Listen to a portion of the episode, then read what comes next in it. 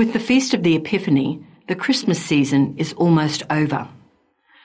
So Epiphany is a prime opportunity to bring home the message about the universal significance of the birth of Jesus. This child who is born to us was not just Messiah for the Jews, but Saviour of the world.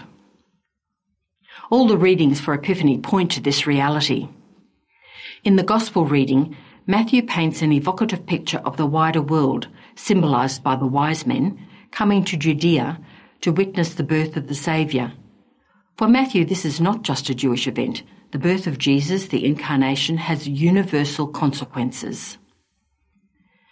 In the first reading from Isaiah, we hear that nations shall come to your light and kings to the brightness of your dawn. They shall bring gold and frankincense. Sound like the Magi? Psalm 71 refers to a Saviour who brings enlightenment and justice to the whole world and peace till the moon fails, in other words, forever. The second reading is from Ephesians, and St. Paul tells us that the Gentiles have become fellow heirs, members of the same body, and sharers in the promise in Christ Jesus through the gospel.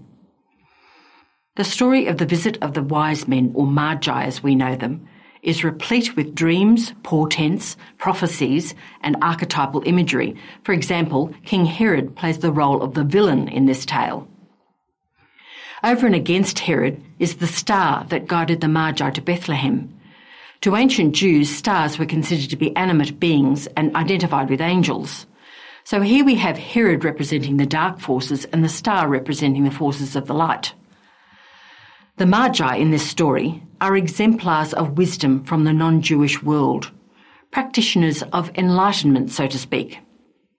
And here they are coming to a seemingly insignificant town in Judea to witness the arrival of a miracle child, a star child, who was prophesied to be the King of the Jews.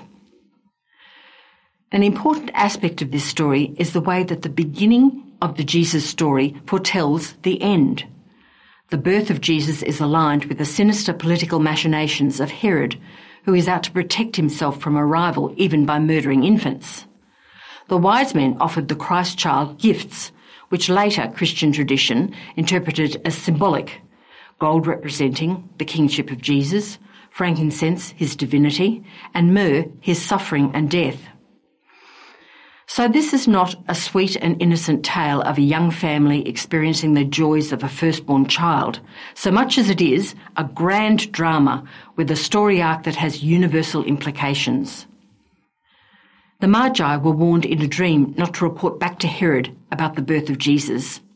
So their homeward journey did not take them in a familiar direction. Because of their encounter with Jesus, they chose a new path. For Christians, an encounter with Jesus has similar consequences. It means following an enlightened path through life.